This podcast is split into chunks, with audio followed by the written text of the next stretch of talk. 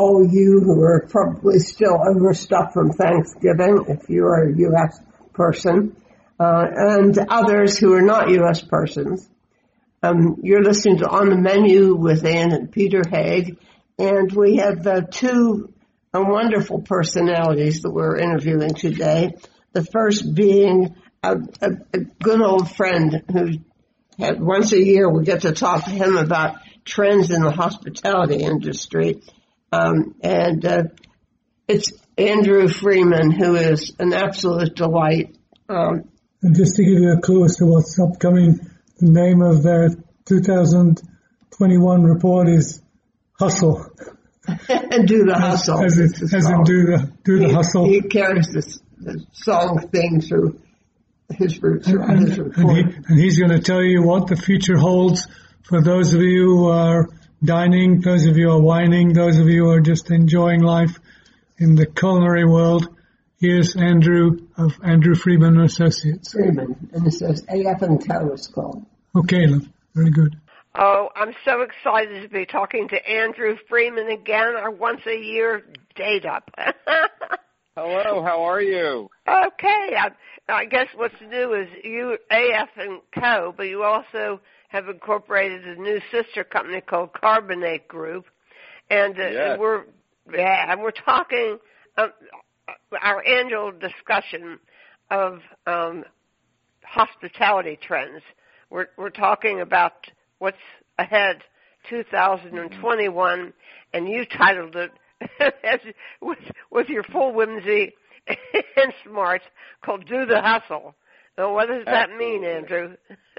Well, you know, I guess, you know, we all know this year has been just a bit of a unlike any other we ever expected. Going into the last year, you know, we had we already knew the industry was challenged a bit by rising costs and global warming and and then this then the pandemic hit on March, you know, we all went into lockdown on March 17th and what it's done to our industry has really, you know, in, indeed been devastating in certain cases, and it continues to be a little un, unknown. But what, but with uh, crisis comes creativity, and the um, restaurants and hotels that have really been able to at least keep going have definitely done the hustle. Um, well, I'll tell you. I mean, I'm amazed that they've been been able to even stay afloat. Uh, I mean, Yeah. 2020 is such a bad year. It's the first time I could remember that the um, Oxford English people couldn't come up with a, a word. you Yeah, know, the, yeah, the year's word. Yes. And you know it's going to be really interesting? I mean, I, I wish I could say that. I mean, I think there's signs of life on the horizon and, you know, the uh, vaccine is on the horizon, but it's still going to be, 2021 is going to be a very challenging year because we're, you know, we're hitting, we're going into this still a little, you know, cases are rising and it's the winter. So the restaurants Yeah, that are able to survive outside, you know, uh, with outdoor dining are going to be really challenged. So again, we're well, you're you're in California. You should you're in Los Angeles. You should you should check it out in uh, Wisconsin. Yeah, yeah. We're actually in San Francisco, um, our home office. But Oh, we, you're in San- um, San Francisco, yeah, right. Yeah, But we, um, but unfortunately today they just announced that they are going to close outdoor dining in LA because the cases are so have spiked. That's what so much. made- So I think, it, yeah, that's what made me think about it. Because Yeah. of L.A. Little- Poor, poor L.A. Yeah. Yeah. So it's going to be an unpredictable year for sure. But again, um, we've seen a lot of creativity, and we're predicting a lot more creativity uh, in terms of the way um, you know uh, brands are going to stay alive. Uh, and so that's where the theme "Do the Hustle" came. And then, of course, I'm a disco era baby. So I love anything related to the world of Saturday Night Fever, and and and so throughout the so throughout the report, we've definitely referenced other um, uh, disco related songs. But I think the other big um, the other biggest uh, piece of the report was "I I Will Survive." You know the uh, Uh-huh. you know and and uh, that's what we're all in the mode of. We're in we're in the mode of trying to survive, but also in that I think some restaurants and hotel companies will th- will thrive because they're learning things that they Uh-huh. didn't need to worry about when there wasn't um, when you know when getting people in was wasn't an issue. Right. So what what do you put at the top of your list? besides having well, we had, we had, you know, coming into the new year, you know, into the year, there was a few that, you know, I'll come back to those, but I think that the biggest picture is this concept of I will survive. Um, and what that means is that um, creativity at all levels, uh, whether it be through doing uh, pop-up concepts, you know, within your own kitchen, going direct to consumer with your product goods, looking at really creative ways to bring the experience into people's homes, you know, continuing with takeout and delivery. Uh, but basically everything that you can do within the, you know, the confines of what you are allowed to do and what you can afford to do, you know, uh, will, will breed this whole new sense of creativity. And, and so the general concept for the year is I will survive, uh, without a doubt. Um, um, well, that's you know, good because I mean there are some of my favorite restaurants that uh, aren't going to reopen. Um, as well, especially like London is really bad, and and I mean, yeah, that that that doesn't make any sense for them to reopen. Yeah, and you know, and then I think the other thing, you know, again, like another thing that was uncovered um, uh, this year, you know, certainly was, um, uh, you know, looking at the great outdoors as a, uh, as a, you know, and how the, um, so I think again, some of this, I think a lot of this is going to stick. Every city has done given the restaurants permission to do parklets and outdoor dining and right. uh and and I do believe that even when we're out of this there's still going to be a comfort level of people dining inside. So I think whatever you can do outside you should you should continue to do it. And now you probably are looking at and I know this is happening in your hometown too where people are looking at uh, tents and heated systems and blankets and everything to keep the industry going. You know I definitely feel like you. Would so you think there's going to be any kind of a major uh, earth-shattering shift to the style of, of restaurants? I mean, all well, getting I, I definitely do, I think a lot of it. I think we've gotten a lot more digital. You know, I think there's going to be a lot of. I think it's going to be more in the style of the way people order. You know, the uh, the return of the hashtag, um, which was very interesting. You know, the QR codes uh, everything so you can download menus and you can. I think there'll be a yeah, there's, there's systems for convenience for the diner that I think will stick. Uh, you know, do I do I believe everything will come back in its time? Absolutely. I think you know when we look at this all being behind us, I think there's going to be such a boom. You know, we're calling it the Roaring Twenties again because yeah. in some respect, you know, people are going to be like, I got to get, I got to go back out, I got to travel again, I got to get back to my life you know, and I think that while I don't foresee that in 2021 just yet, I think it's more of a 2022 trend. I see we'll start to see signs of life, you know, in 2021, wow. the second half of 2021. How, how do you how do you feel about all these people who are I- ignoring the obvious and and insisting on going home for Thanksgiving or doing whatever they're doing? I mean, we no masks, the whole does that, thing. Does that make does well, that make you as mad as it makes me? It makes it makes me so mad because it's it's it's the it's the it's the folks that don't behave that are keeping us in the in this this constant cycle. And you know, even with restaurants, you know, the outdoor dining is being attributed to a um, to a potential increase, but there's no proof. You know, there's no proof that that's coming from that because the restaurants that are enforcing the mask policy and making sure their servers are tested and everybody's tested, they're they're playing by the rules. It's the people that aren't playing by the rules that are getting that are keeping us down. And I, I get so mad sometimes when I'm walking down the street and somebody doesn't have a mask on. I literally, I you know, the vigilantes of pe- pe- me wanting to go up to them and say, just put your darn mask on. You know, Yeah, like yeah. You, you don't understand. But you know, I also think that we don't know what's happening behind closed doors, and I think a lot of it is coming from house parties and people getting together. So as tough as this is, you know, just respect what the mask and respect the distancing and do everything we need to do so that we can get out of it. Um, but I am mad. I'm really mad about it because I think we might have been further along. Obviously, you all know our just. I mean, I won't even get into politics right now, but you know, you all know what kind of year this has been and how, you know, this is the United States, and I I just can't believe that you know of all the nations in the world, oh, you know, it's, it's that we're that we that we couldn't figure it out, you know, or well, get it's not just it us; it's leadership, and you know that. Yeah, yeah, yeah. and that's it's, that's disgusting. I think that there's the, this. I'd, I'd like to push this thing about negligent homicide. I guess not. Yeah. Um, Yeah. what do you think? Since you you know the psyche of all these people in the industry, you've been Mhm. at this for some time.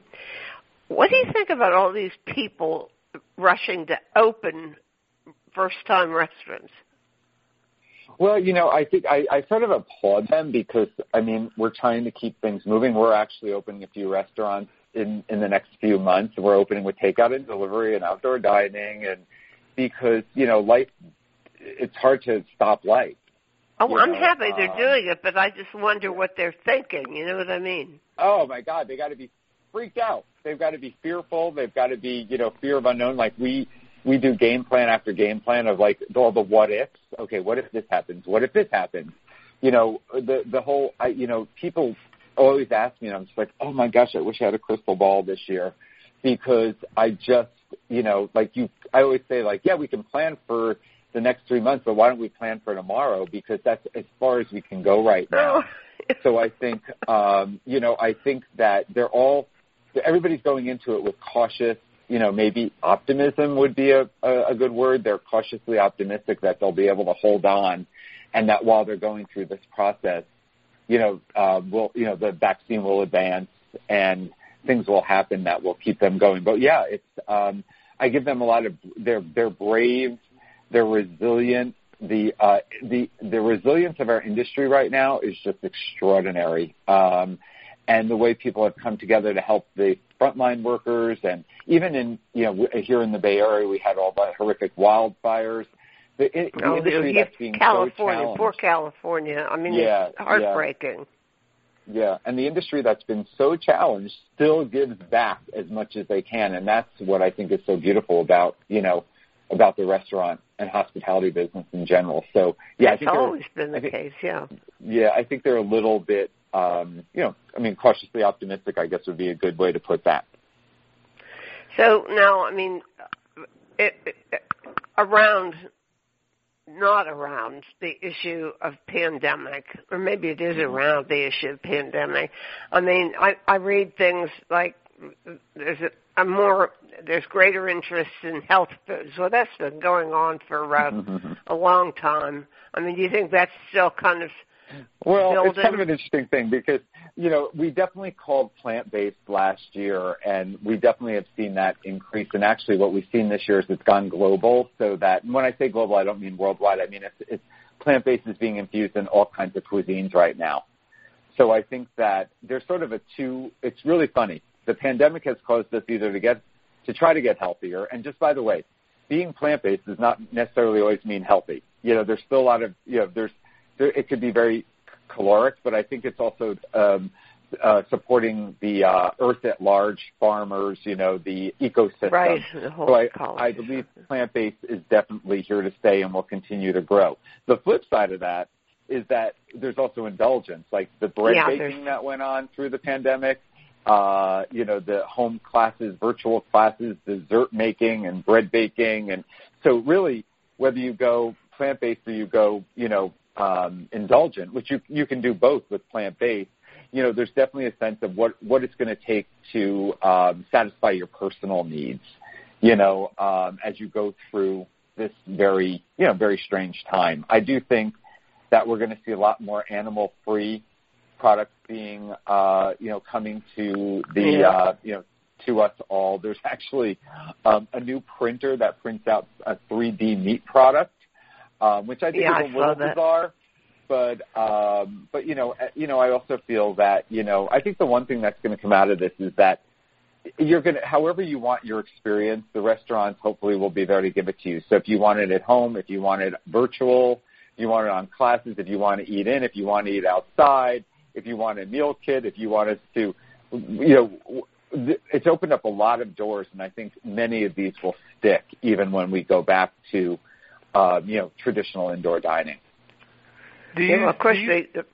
Go ahead, Robert. Andrew, do you do you see much about out, outside of the United States? I'm, I'm wondering. My, my question was, uh, are there any other, uh, any countries in the world that, that seem to be doing a better job than than we are in keeping their restaurant and hospitality business alive?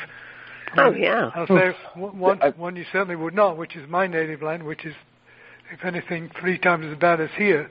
No, but actually, Robert, they were actually they have money to pay uh, to keep the workers Yeah. working. I mean, we And they're our paying- government and they're- never and did paying- that. Yeah, and they're paying the restaurants to, uh, you know, a lot of the, um, uh, the Sweden and Norway and countries like that are actually, you know, supplementing, you know, keeping the restaurants open and keeping alive. I will say New Zealand has done, you know, an awesome job. Oh well, that, was- isn't that Uh, wonderful? yeah. Huh? you know, yeah, I think that, you know, they, but they were also like nobody in, nobody out, you know, um, Well, was, that's true. Um, you know, unfortunately it's not the same in Australia. So I think a lot of it is just Well, you know. Australia, no, um, they had Melbourne. uh, You know, that's where we used to live. They were they had a hundred and eleven days of lockdown. Okay, and and when they came out, they still weren't following the rules. Yeah. But we interviewed a chef from Sydney, and and her restaurant, Fred's, never closed. Yeah. Oh, And so- yeah. Yeah, Yeah. I mean, We've and that's a really I'll good restaurant. We've, we've had we've had several restaurants that have not closed either. That have just they've like the complete transition to doing takeout delivery, opening up um, stores, you know, gift stores and meal kit stores and grocery stores within the spaces has been extraordinary. I think the big the big concern is like staying power. Like as long as this continues to go, you know, did, did these poor chefs and restaurant owners have it in them to keep fighting the fight? You know, that's the, the exhaustion level from this whole thing, um, the stress, the anxiety. You know, we've been, we've actually been looking at mental health resources for a lot of our clients because, you know, it's, a, it's a lot. It's a lot when you have your family and you're, you know, you're worried about your personal safety, but then you're also worrying about your guest safety and about your employees and, um, and, and, and just, you know, your dreams are being shattered, you know, in, in Mhm. the process of all this. Um, you know, it's definitely a lot. I don't you know, I just gloomy. uh, worry about Yeah. with the deep pockets of, of chains. I mean, we're not going to end up with nothing but chain restaurants, are we? I hope not. I mean, I do think that some of the chains, you know, in the early days, you know, when they we were all going for the PPP loans, they, you know, a lot of them gave it back. I think the deep pockets are definitely thinning out there too, because one thing this is uh, the pandemic has done is it's leveled the field. Like everybody got impacted, whether you were a chain or you were a very high end restaurant. Mhm. Everybody got, you know, everybody got impacted. hmm But I, you know, I mean, again, out of this, I think we'll have a new sustainability initiative that will continue to grow. You know, one thing that I've been, we're we're definitely seeing is that we're going to have to get a lot more. Um, people are going to have to really care a lot more about packaging because there's so much packaging being used right now. And in the early days of the pandemic, it was almost like the sustainability of packaging got thrown out the window because you know, people just wanted delivery food and we just wanted to keep it safe. But now we're, all, you know, we're looking at all that as well. I mean, so I think there's going to be a lot of, you know, honestly, you know, to turn it for a minute, I do believe there'll be a lot of um, looking back, the learning lessons, or the we call it the silver linings that you know that we're just starting to think. I I end every uh, meeting that I have with like, what's one silver lining you can take away from this? And for me, it's been, you know, the, the amazing resilience and the creativity of the industry, you know, that's gone out on. Obviously, we've called certain food trends again, and, you know, I don't know Yeah, what are some of any those? Well, What the, some- the food, the food of the year is the quesadilla, which is a, um, it's, uh, birria is big, and it's basically, it's a, you know, it's, it's a, uh, Mexican dish. It's, um, you know, it's a, I, and you, you'll, it'll be in the report so you can pick that up, but it's, again, everybody went, every year there's always like a, a, a, a delicious treat of cheese and meat and stew, and this time Mhm. it's called the quesadilla, and that was, uh, we're seeing it, and even today I just read another article about how popular, you know, Mexican is. Uh, the beverage trend of the year is definitely hot cocktails. Why? Because people are going outside to drink, and uh, they've gotten a lot more creative with you know, with uh, hot drinks. Um, the cuisine of the year, interestingly enough, this year is Chinese American. Um, wow, yeah, I think year, I read that. yeah, it's last funny, year, isn't you know, it? You know, it's funny, but yet it's so true, right? The the number one takeout, you know, next to pizza is Chinese. But again, I think there's, you know, in the past, you know, last year we said that um, uh, you know, authentic or eth- ethnic is a word that we really don't use anymore because, you know, these are Americans with cultural Right. heritages, but they're cooking American food, right? So this is American Chinese, or this is what they they're they're taking their two cultures and they're meshing them. So the quality that you're going to get with some of these with Chinese now is definitely um, less, you know, um, less chemical, you know, more fresh ingredients, Right. plant based, you know, all those things. So what's making Chinese American is the preparation of the way they're cooking it. Um, and we think it's honestly just on the rise, believe it or not, even though it's been around. Also, you know, regional Indian, people are digging into cultural, like they want to know more. There's, there's been a lot of time on the internet and surfing and lessons to be learned and so they want to know more African, uh, Af- Afro-Caribbean, you know, the Yeah, cultural, um, and then um, and then Jewish food, food of my people. Um, Jewish delis have you know proliferated. We called this a few years ago. We might have been a little bit early, but what's better than a great bowl of matzo ball soup and a bagel when you're going through a pandemic? and um, and we've launched uh, one of our clients launched a Jewish deli concept called Mark and Mike's that just w- beyond went beyond crazy. So everybody wanted pastrami sandwiches and comfort comfort food and um, and I'll say this because I can. That, you know, like who makes better comfort food than the Jewish people? But I I am a little. well, you know, the one food that I've always craved. I mean, I I don't. As you know, I I have access to food all the time, so there are not many dishes that I crave and or foods. And the one thing that I regularly crave, and I have to control myself because of the uh, calorie density. Yes. A Reuben sandwich. I love Oh yes. yes. Sweet- Sweetheart, well, I have to, I, have to tell and, the, you and the Ru- and the and the Reuben at Mark and Mike's is the number one seller. It's you know it's. Oh, I um, mean, I love it. I, I yeah, have to, yeah, tell, I have and to I tell think you, you know. I have to tell you something I don't think I ever did. When when when my mother and and our uh, niece were over here, and I took them to New York City, we we went to a delicatessen down down by the uh, down by the point, Yeah. all, all the way down Manhattan, and we went in and we we we ordered, and the guy who took our order made the sandwich, and then we, by this time we were down waiting to pay for it, and he threw it Yeah. Yeah, your mother like a loved foot, it. like a football. In fact, in it. fact, fact, it was a per, was a perfect spiral. yeah, that's, Well, you know, so the funny. thing that, that that gets me is everybody always says, you know, because there's so many um Jewish delicatessens that have gone out of business, and people always crave and and long for something that's closed. And as soon as Yeah. somebody tries to move to fill that void, and the, the people can't make a living out of it. What is it? Yeah, people I- just like yeah. to think about it and not eat it. Yeah, you know it's really funny. I think a pan- nothing nothing like a pandemic brings certain things back. Um, you know, I, I also think that you probably all know this too, but the virtual um, brands like um, that are you know get, that's another great opportunity that's sort of come out of this. That chefs and restaurants that don't necessarily want to have a brick and mortar again because they can't afford it can do actually they can introduce virtual brands. So we're working with a company called Crave Hospitality that actually is creating these uh, kitchens all over the country where their um, chefs, well-known chefs, are putting brands into them. Some of them, some of their existing brands, but smaller versions of them, or they're doing, you know, like Michael Mina's doing a, a mac and cheese concept um, Yeah. in one of the kitchens. You know, so.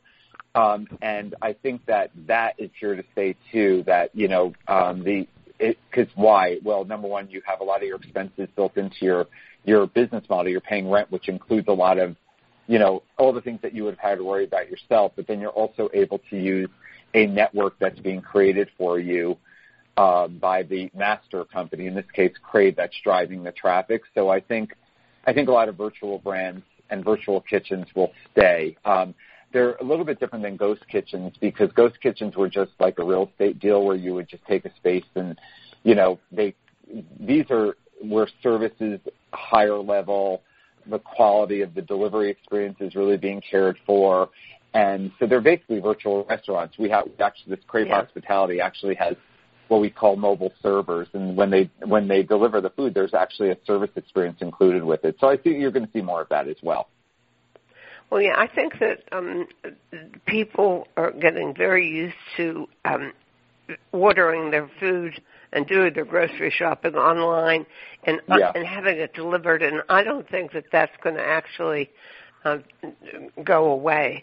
Uh, we've been devoting a lot of um, uh, airtime to tracking some of those businesses because, it's like, you have places like um, Chef's Garden in Yeah. uh, Ohio never did anything um for you know you and me or something only for top notch chefs and they now have all these boxes and all these and they've built in a staff to handle it all so they're Yeah. not going to get back to not doing it and and then Yeah. um my favorite story is the, the guy um Gula seafood on long island you know him Mhm. his his his same his, his specialty is octopus which i mean i try to help them get you know recognized for their online but there aren't that many home cooks that want to tackle an octopus Yeah, yeah, yeah.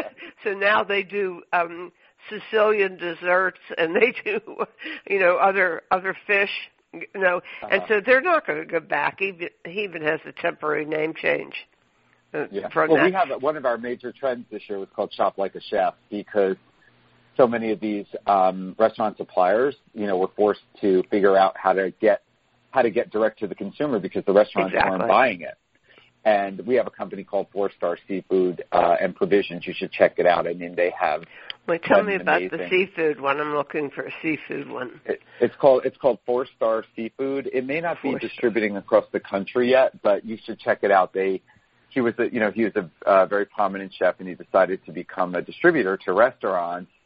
And then when restaurants sort of you know stopped Mhm. ordering as much, we went direct to consumer. But I think I think restaurants are even going direct to consumer. Have you heard about Goldbelly? Yeah, now Um, tell me about Goldbelly. I don't really quite understand it all. Yeah.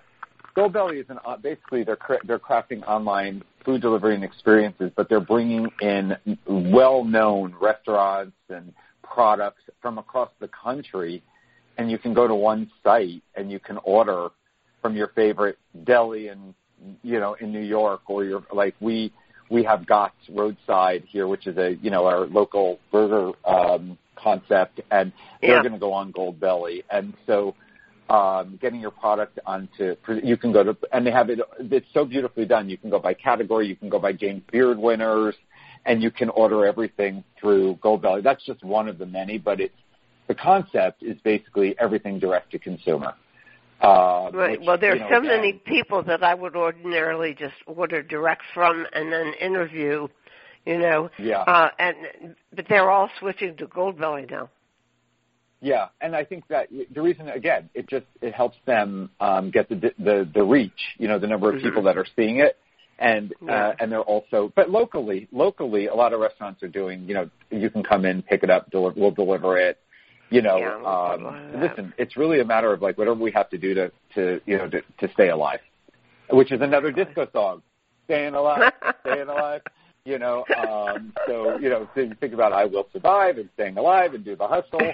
Um, you know, we, You're on a we- roll. we- yeah, we we didn't want to we didn't want to not take what's going on very seriously. I mean, we were going through a crisis, and the restaurant industry has felt it worse than anybody. So, don't want to. Um, but somewhere in all this, we said we have to celebrate the resilience and have a little fun because, you know, it could get a little dim and gloomy. We were a little nervous about like we didn't want to come across to you know not taking it seriously, but you know we've been on the front lines. Our my own little businesses, uh, as you can imagine, has been deeply impacted by this. Yeah, I Um, mean, I was and- wondering. I was going to ask you that. Yeah. I mean, I don't want you to divulge any kind of, you know, company secrets, but um, have you had to do a lot of shifting? Oh yeah, oh yeah. It was Everything. for me. Who's uh, 15 years anniversary last week, Um, Yeah. and saying goodbye to people that have worked with me for many years and just it was the most honestly the I don't think I'll ever imagine anything more heartbreaking or scary because I we were so you know we you know you know we we were lucky to be very successful, very respected, and we still are. But we had to just like everybody else, we had to make really tough decisions, and you know, and then my team that I have right now is just so amazing because they all took reductions and they've all been working their butts off. We don't go to an office anymore. You know, everything has really shifted and I, I just have to say every day I wake up and I'm just grateful that I have this smaller team than I did, but they're they're they're they're fighting the good fight with me. So but it's been so So I, you're I know you're exceptional, and, and I mean I do think with you that the whole industry has responded brilliantly, um, but the, you, uh, Andrew Freeman, are exceptional. and so, uh, listeners, um, if you get to the point where you need to have some help with this new market, call AF and Co. Uh, Yes, or Carbonate Group, and and Andrew Freeman is the guy to talk to. Well, thank you so much. I love our time together. It's one of my favorite times of the year. um, and you know, and uh, and I would I would highly recommend that you know um, you know your listeners if they want to get a copy of the trend report, they can also visit either one of those websites because we cover we didn't cover a lot, and there's some really some fun stuff in there as well. So go to the website yeah. and you can download a trend report. Well, And he, he's a joy to read. I mean, talk about upbeat. well, be sure. Andrew, love you as always, and um, Yes. maybe maybe we can talk before the year is out. Oh, absolutely. And, and and by the way, have a safe and healthy, happy holiday season. And let's hope this time next year we're talking about what it was like to for it to be in the past, um, Exactly. and on the way on the way to recovery. Yeah. yeah, I'm with you. Thank you again. I'm, I'm right with that. So you too, and and I'll talk to you maybe in less than a year. Okay. Thank thanks. you so Good much, from you guys. Andrew. I'm glad you're both okay. I'll look forward to getting the report. Okay. Bye bye. We'll send it to you now. Thank you. Bye bye. Podcasting services for On the Menu Radio are provided by ASP Station. www.aspstation.net.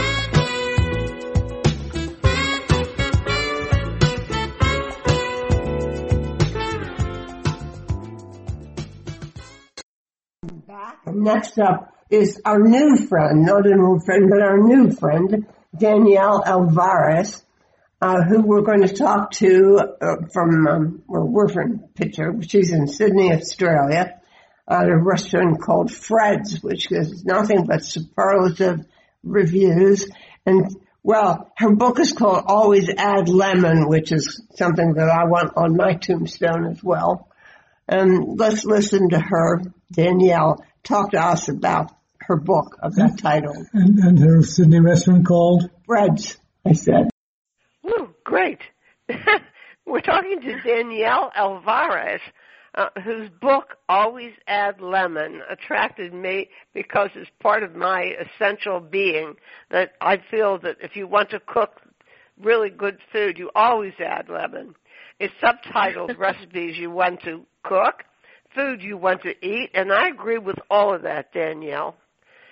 Um, oh, I'm tell- so just- Well, thanks for having me on. Definitely. yeah, well, I just think that you're you're um, just the premise of it uh, is wonderful. But I wanted to jump back and Miami, Florida, and I moved to California to start my cooking career. I had gone to culinary school in Florida, but um, it was a bit are very, very impressive um, kitchen and team. So that was my first restaurant job, which was totally terrifying. But yeah, were um, you intimidated by him? He's really. I remember my first interview with him.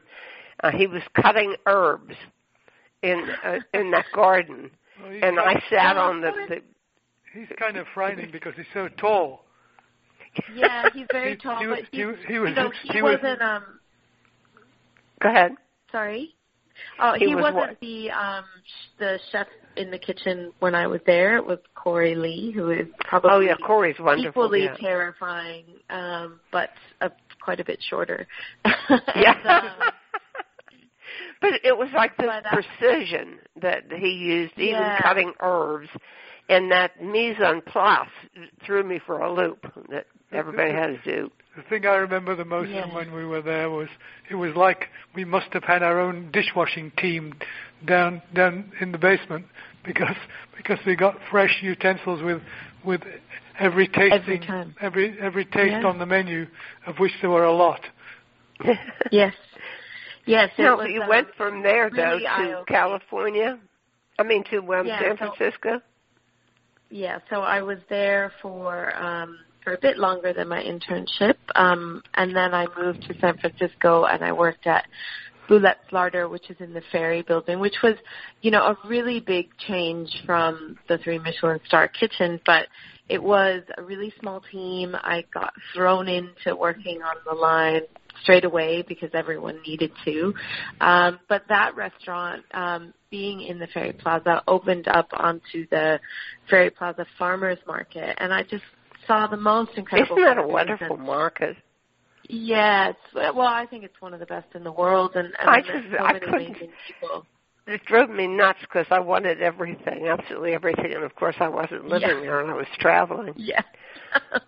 I know. I find that myself in that dilemma often.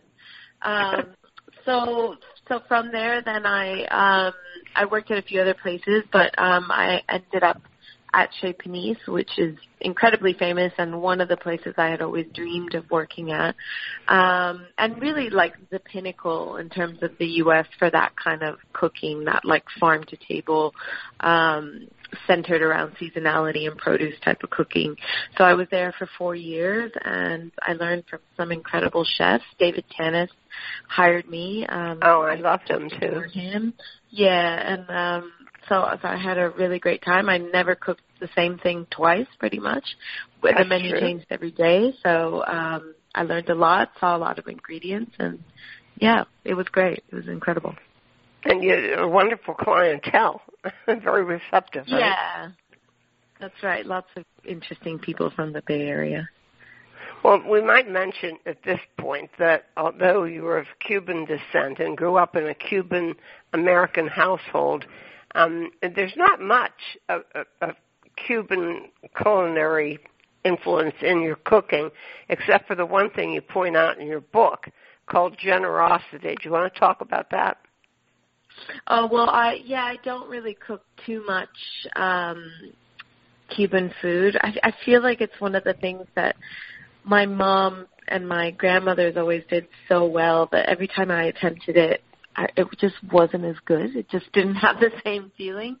Um so I also tend to just like keep that close to me because it's really personal, you know, and I don't share a lot of those there were a recipes, couple but- recipes um, from your family. yeah, just a couple. Um, but I talk a bit about my grandmother and my mom in the book and how their hospitality and the way that they approached cooking for family and friends was probably one of the most inspiring um, parts of being a kid. Even though I never imagined cooking, I, I didn't realize until later how much that stuck with me. Those moments of like setting out a table, ironing tablecloths, prepping food all day to have Yes. big family gatherings were were really um what made me want to cook because I just saw how much it made people so happy. Did, did we by did we by the way mention that you're now you're now in Sydney, Australia? Oh, I, I, Oh, I maybe meant to start out with this by saying to point out that it's now Eastern East Coast USA time is four o'clock or so, and it's it's a concept. Even though we lived in Australia, that I always had a hard time dealing with. It's actually tomorrow morning where you are. Now, That's right. What, That's what's right. The, what's the street that you're on, Danielle? I always forget. What's the what? The street. of your The, restaurant. the The street. street. Oh, Oxford Street. Oxford Street. There you go. and, and the name of the restaurant we haven't mentioned either, which is called uh, Fred's. Yeah, it's called Fred's. It's on Oxford Street. It's on in the Paddington neighborhood of Sydney, which is really like one of the older neighborhoods of Sydney. And um yeah, I, I mean, I guess we can talk about that a little bit, how that happened. Yeah, yeah, yeah, tell us about let's that. do I mean, how did you get? I mean, it's since we already did this, it's I know it's a big change. I mean, you're in a different hemisphere. And if you learned about Yeah. produce and stuff in California, you had a whole different um well, you, the seasons were different, uh, the produce was different. Tell us about that. How did you get to Sydney and what kind of changes did you adjust to? So I um I was in California and I was about ready for a change. I had been at Chez Panisse for four years. Um I came to Australia to Sydney specifically for a holiday and I just started to fall in love with it. I came in the summertime, which is one of those magical times in Australia where, you know, everyone centers their life around at least getting to the beach one once Oh, yeah. a day. Um and um and that the food scene was incredible. There was so many diverse um, types of food that I had not really experienced as much in the U.S. A lot of different Asian cuisines, um, and also a really young um, group of chefs that were doing new things, kind of uh, opening restaurants, and I just thought it was so exciting. Um, but I didn't really imagine myself moving halfway across the world. So I I just sent a message to a friend of mine who's an Australian guy that I worked with. He was sort of Alice Waters at Panisse, like right hand man. And he replied um, basically when I while I was on the flight home, saying that um, he knew of a restaurant group in Sydney that wanted to open a restaurant like Chez Panisse, um, and they needed a chef, and would I be interested? And I said, Wow. sure. So I I jumped at the opportunity, and um, they flew me back. Like a couple months later, I cooked for the for the team of Merivale, which is the company that owns Fred's restaurant, and we came up with the concept together and decided to move forward. And it was um, really exciting time. I mean, I, it was my first head chef's role, so it was really taking a leap of faith. I didn't know if I was ready or if I had my own ideas or if I could do it, but um I jumped in, I moved here, and it took about two years to get the restaurant open because it was under construction and there was a oh, whole oh, bunch of really? You know, issues, yeah, that there always are. And and then we opened and and I think I can confidently say it's it's a very beloved restaurant in Sydney and we're busy all the time, so I feel very proud of that accomplishment. Well, you know, you, you're luring us from talking to us. You're luring us to make that trek again because we never got Aw. to eat at Fred's. and we ate Yeah, four doors down time. the street at St. Peter's. Oh. Yeah. Yeah, we ate we ate at St. Pete. We had it, well, we had to eat at a restaurant called St. Peter. I mean, no no way we were going to miss that. Yeah. Yeah. No. The interesting thing is it's it's, a, it's among the easiest to find restaurants you can imagine, and yours would be very similar directions. It's called Walk Down Oxford Street until you pass the paparazzi dogs. That's right. And we, yeah. we understand somebody actually stole them, but they managed to get them back. Oh, How I would you think I steal them? something They're- about that. Yeah, I don't know. They're they- life size. I can't imagine Yeah, how these, you are, steal them. these are practically life, practically life size, made out of made out of bronze, and they're paparazzi. They have they have cameras. They're big dogs, big dogs with cameras.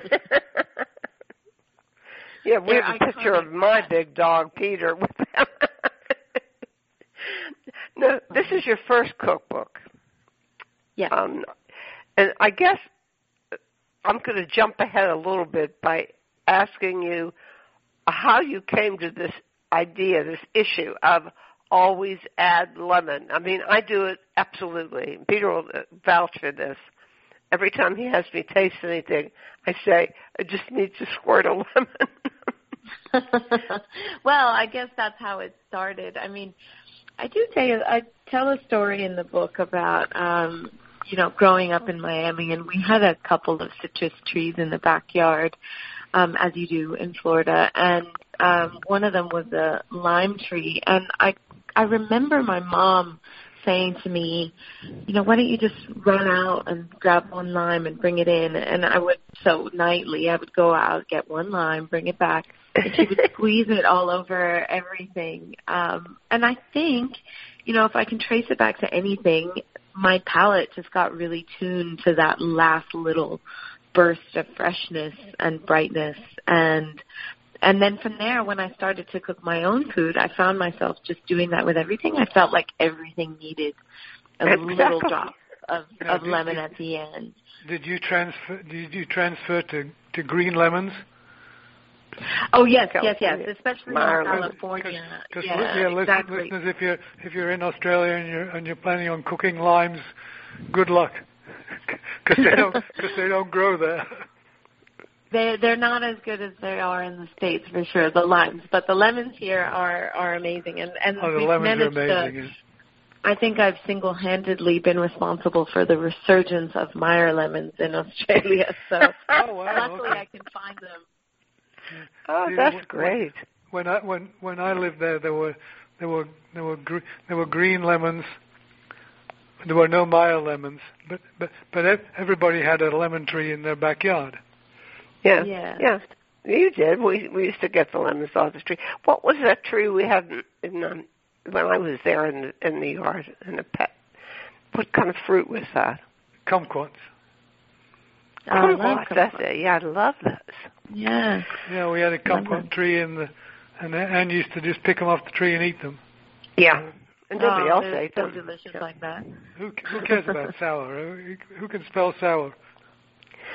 Well, you know this this is your first cookbook and i have to tell you that it's it's made for the home cook and it's it's setting up the home cook to be able to produce these kinds of delicious foods because you have it it's so lucidly written you have so many private tips you're so confident and you express yourself so clearly i mean i i'm really taken with this book Oh, Um, that's so nice of you to say. Well, it's true. And the first thing that you do is you just out and say, although you say it's tongue in cheek, you have a set of rules. Could you run through some of those? They're funny. Yeah, absolutely. I mean, they're not really rules rules, but these are my guiding principles that I think um, if you do a few of these things, most of these things, you'll have some success. So number one is cook with the seasons, and, and Right. this is something you know you hear everyone talk about. Seasons are very different depending on where you live. So I find the best way to figure out what the root of seasonality is is to visit farmers markets in your area if you're lucky enough to have them because those people will tell you what is best. And that leads me to number two, which is support your local farmers. I, I've definitely found that by doing this, my cooking at home and at the restaurant has improved. The people that grow locally and most of the time organically really grow for flavor. Um, they grow with a lot of care, they grow with patience, and they look after the earth, which is super important. We all need to be thinking about that. So I think support your local farmers. They help your community, um, your immediate community, but also your larger community. Um, and then number three, don't freak out when things go wrong. Um, You know, that's a funny one. I think people get really nervous about cooking at home, especially if you're having people over. But I've had some pretty disastrous things happen, you know, at the 11th hour at the restaurant when people are about to arrive and the sauce that we've been simmering all day has burnt down to nothing because someone turned around at the wrong moment. And um, there's always a way to somehow bring things back or or start fresh or you know in the worst case scenario just order a pizza or something um and then i say read the full recipe before you start and my little tip is actually read it twice uh, yeah, well, you know, of, I mean, I learned that the hard way because I, I, I was making as as a startup cook. Um, I was making a um, uh, uh, what was it? Um, You you always told me you were making choucroute. charcuterie. I mean, um, um, you know, Choucroute al What is sachet, it? was it's um, the the, the um, charcuterie garni, uh, and it was Yeah. Julia Child's recipe, and I didn't read the whole thing through, and it was now like seven thirty at night, and and I, the next instruction was now simmer for five hours. yes you're having it tomorrow then yeah. No, she she learned her le- she learned her lesson, and, and later on Yeah, when we were so- living when we were living in Geelong, she made choucroute Alsatian on Christmas Day. I oh did. Yeah. gorgeous wow that sounds like heaven. Um, so good. yeah, read the recipe so that you know, especially things like timing. You're right; that's so important. Um, and I'll quickly run through the rest of them. Number five: find your favorite wooden spoon and keep it. I love how a wooden spoon feels. It makes me feel more like my inner grandma is cooking, and I love that. Um, number six is taste, taste, taste every step of the way. I, I I can't stand when I ask people, you know, have you added salt? Like my chefs in the kitchen, and they say no, and I'm I'm always like, why? You got to add salt at every step. You know, you're sautéing onions, you add a pinch of salt, then you add in the tomato, you add a little bit more pinch of salt, and on and on and on it goes. Um, and then number seven, invite people over for a meal, but don't overthink it. I think you know now is a pretty strange time in terms of having friends over and family over to our home. But when we can ba- get back to a bit more normality, I think you know it's just such a nice thing to be able to have people over. You don't have to go to these elaborate themes or do a million different dishes. Just keep it really simple, something you're confident with. People will appreciate that. Um, and then number eight is add a little bit of lemon, um, or a little bit of lemon will change everything. And I think we already touched on why that is. Yeah. Well, um, so you you have then um, just general kinds of instructions that have many many tips in them, um, because you know the thing about this book that I love is you are so confident in it, reading it. You know, I know the reader or cook, um, cook knows. You know what you're talking about, and that is a joy. It's hard to believe this is your first cookbook. Oh well, thank you for that. I mean, I guess I, I, I, I still I realize with everything I do how much I don't know. So the the bit that I have picked up and that I have um, feel certain of is mostly because I've probably made I've messed it up along the way. so I've learned my lessons, and I want to be able to share those lessons with you all, so you don't have to make the same mistakes. Yeah, well, there, it comes through. And now the actual recipes themselves, um, they're, you organize them according to what? Um, so I do salads um, and then fruits and vegetables, uh, followed by pasta, grains, and legumes, a chapter on seafood, a chapter on poultry and meat, and then desserts. And then I have a section at the back called projects, which are Yeah, I like that. Um, tell us about Yeah. projects. So, so that's projects is um, the chapter of the things that introduce you to a bit more of the projects or the things in the kitchen that take a little bit longer, or maybe things you could easily buy at the store, but it's so nice and fulfilling when you can make them at home. So a few examples of that are a few different kinds of breads, not sourdoughs, but um, yeasted breads. So focaccia, fougasse, some potato rolls, flatbreads. Um, in the dairy section, I show you how to make yogurt and ricotta um, and your own creme fraiche. Um, and we also have a section on meat projects, which which are like terrines and um, chicken liver parfait, which are things that I really love making. And then finally, some pickles. Um, I share with you my favorite quick pickle recipe. So a few things in there if you really want to dive in a bit further. You know, I mean, I I really was interested in. You love salads. I love salads. Love but that, you know, yeah. uh, if somebody gets the same salad over and over again, that gets pretty boring pretty fast. But you have some really creative salads. Talk to us about some of this. I mean, things like So- beetroot and persimmon salad with feta, honey, pistachio, and Aleppo. That is very Oh. far from cucumber and tomatoes and That's lettuce. right.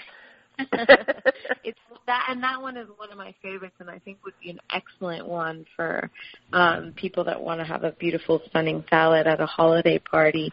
Uh, so I roast the beetroots whole, and this is that's the way that I cook beetroots always. Um, and then peel them and slice them really thin on a mandolin, but you could use a knife. Um, you just need a sharp knife. And then fuyu persimmons, which are those crunchy persimmons. You leave the skin on. You slice them thinly also with the mandolin. And you can you can present this any way you like, but I put the cheese on the bottom and kind of fan out the beetroot and persimmon over the top, um, a bit of uh, vinaigrette that I show you how to make, and some mint, some p- toasted pistachio, beautiful pomegranate seeds, which just uh, you know are the jewels of the the fall season, and that and a drizzle of honey, and that's it. And it's just so so delicious. I think you'd really love that one. You know, you seem to like Sicilian style food a lot, which yeah, since I'm Sicilian, right. um, I appreciate because I love it too. I was raised on it. Uh, talk to us about why you like that. I mean, you have to actually be trained a little bit to appreciate the um, um the, the bitter stuff in there, but it's also I love yeah. I do love Yeah. bitter bitter greens, um, like Castelfranco. That's the leaf that's on the. that's the one I'm looking at right now. Castelfranco with warm chestnut, Yeah. thyme, and prosciutto. I want this right Yeah. this minute. It's so it's so divine. It's it's hard to find those lettuces actually in Australia, but I think they're becoming more in fashion. But I remember finding those a lot of that in the Bay Area in the winter time, and Uh-huh. you know those kinds of leafy greens like radicchio, which would probably be the most common, can be extremely bitter if had outside of season. But if you find them in the winter season, they can be really delicately sweet with, with only the most mild bitter taste. So it's a great time of year to be making salads like that. And the other thing I love about Sicilian cooking is that mixture of the sweet and the sour, Yeah, which actually really helps yes, yeah, which really helps to mitigate a lot of that bit- bitterness as well. So I think we'll get to it, but I have a, a pasta with cauliflower and pine nuts and currants that, that really il- illustrates that idea really well. Well, you know that that relates is the closest I've ever seen to a, a pasta dish that I grew up with, which was called pasta Indiana, and nobody knows why. it, and it, it had um, cauliflower, uh, sautéed onions, uh, fennel, and what else in there? But and, and and then of course the parmesan and it's pasta, and that's the closest I've ever come to it. So your yeah, recipe. well, I mean, that's I know that pasta as pasta paolina, but um, and and I tell a little story. I think it's it's something to do with like um, some some monks in Sicily, the San Francesco di Paola monks or something like that. But Indiana, that's a really interesting name. I wonder. Yeah, I don't have a clue. I've tried to ask people about it. Nobody seems to Yeah. know. It could be one of those quirks, like in every Italian family. You know, I mean, it was. Uh, it, what was it? It was the uh, that fig cookie thing. I, I had a, a bunch of us with Sicilian backgrounds decided we were going to make these um cucciadata, they're called cucciadata, and um and we finally gave up doing it a- as a group because we're a television show because it's a two day process. Oh wow! Yeah. I know, but uh, yeah, but I had probably six different recipes for it for my family. Um, with, Oh, I mean, the most challenging recipes, things like a, a, a jar of uh, jelly. you know, I mean, oh my like God. yeah, and then and then the people, the other people in this project, and they all had different recipes. So it's like every family has its own recipe for all this stuff. Yeah. Well, that's Yeah. fascinating, though. I mean, I love that about Italian cooking. Yeah. So another uh, thing, uh, roasted fennel and Jerusalem artichokes with hazelnuts and grapefruit, because we get this great crop of um, Jerusalem artichokes, and Yeah. people tell you how to make soup out of them, but then it never goes any further. You can use them. No, I like. Go ahead. I do all sorts of things with Jerusalem artichokes. I mean, yes, they they are delicious in soup. Um, I also love at the restaurant we slice them really thinly and we fry them and they become the most delicious little chip. Um, but just beautifully roasted, they're they're an excellent component in that salad. Um, a wintry salad, but you know, on its own, roasted with a bit of thyme and a bit of butter is also delicious. Yeah, I I like to roast them with um garlic and uh, juniper berries. Ooh, that sounds nice. It really is I have to nice try with olive oil, of course. Delicious. Yeah. You can also put a little gin in there too in memory. Starting to taste like something else, maybe. so, but you are unabashedly vegetable forward, and I guess considering your background, this is not surprising. Yeah, I mean, I I always start out when I'm trying to think about what to make. Um, if, even if it's just simple dinner, I always start with what vegetables do I have, and that really helps to like narrow the field a little bit for me. I think it's overwhelming to walk into a grocery store and have literally everything and anything available to you. So if I start with beautiful fresh vegetables, um, and then from there decide what else is going to go with it, that that helps to make my decisions. And I love vegetables. I love how much diversity there is there, um, and how many different types of cuisines you can cook just with vegetables. And the salad section is really my baby from the book. Um, and the fruits and vegetables section. That's probably where I put in um, most of my time, I think. Well, I mean, uh, there. Uh, I never figure out. tonight we're having. Um, I think we're going to have. We're having some pork chops, which we don't have very often. It's Berkshire pork chops, and uh, sauerkraut with. um What are you putting? Um, juniper, uh, what are you putting in those rabbit? And, few, few, few juniper berries, a few uh, Zanzibar black peppercorns whole, and, uh, and radishes. cooked radishes. Radishes. Oh, cooked. yum. Yeah. yeah. Sounds good. Sounds good. Come on. I come love on, a roasted Come on radish. over. You, yeah, I know. Yeah, I'll be there in about 18 jump on, hours. Jump on the bus and come on over, and and we will we threaten to do the same in your direction. It's, Yes, a, please. A revisit down lo- down under is long overdue, and uh, you're you're making us think about the wonderful times that, that we had when Oh. first we lived there, and then we visited on several occasions. So, say hi to the paparazzi dogs. When you, I you have- will. I will. if if you have will. if you have time to pop in on Josh on Josh Niland at St. Peter and say tell him Peter sends his regards.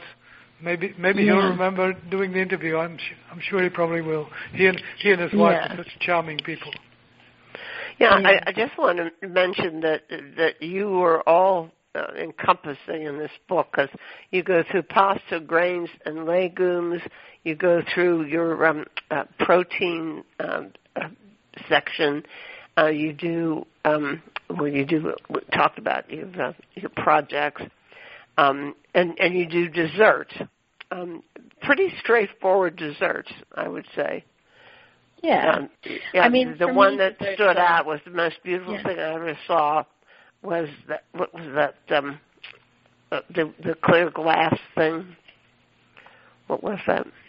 I'm looking for it now as I'm flipping through the book. Um anyhow, it Hello? Yes. Yeah. Oh, you're there still. Okay, good. Anyhow, so people, you can you could find your chicken, the best chicken recipes in the world, uh, other proteins, um, and porchetta. You don't really get a recipe for porchetta very often. It's it's it's the kind of book that you really want to work your way through. Um, I can. Oh, here's what the um, the the The trifle. citrus and chocolate mousse truffle trifle, which is so gorgeous. So. That one's um that one's a bit of work, but it's totally worth it if you want to, especially in the holidays in, in the northern hemisphere. It'd be great. Well, I think it's a it's a rich, um, flexible, and inspiring cookbook. Danielle Alvarez, listeners, it's called Always Add Lemon, and it should just be part of your your cookbook collection and, and refer to it as you want to for any particular occasion. It's very flexible. And the, and the Mm. punchline is eat at Fred's. Eat it, Fred. when you're in Australia, eat at Fred's. When you can get here, for sure. Danielle Alvarez, uh, we love talking to you, and thank you for taking the time out of your busy day, and thank you for getting up so early. Oh, my pleasure. Thank you both for having me. Really is a delight. And uh, once we start traveling again, I would really love to go to Fred's. Um, there you go. Hello, Sydney. It's Joe. Well, we, all, we also have, we also have to re- revisit the place almost next door yes. called St. Peter. St. Peter. You can't imagine why we would want to do that, can you? Well, that's a wrap for today. We'll see you again, same time, same place next week, and until then, bye bye.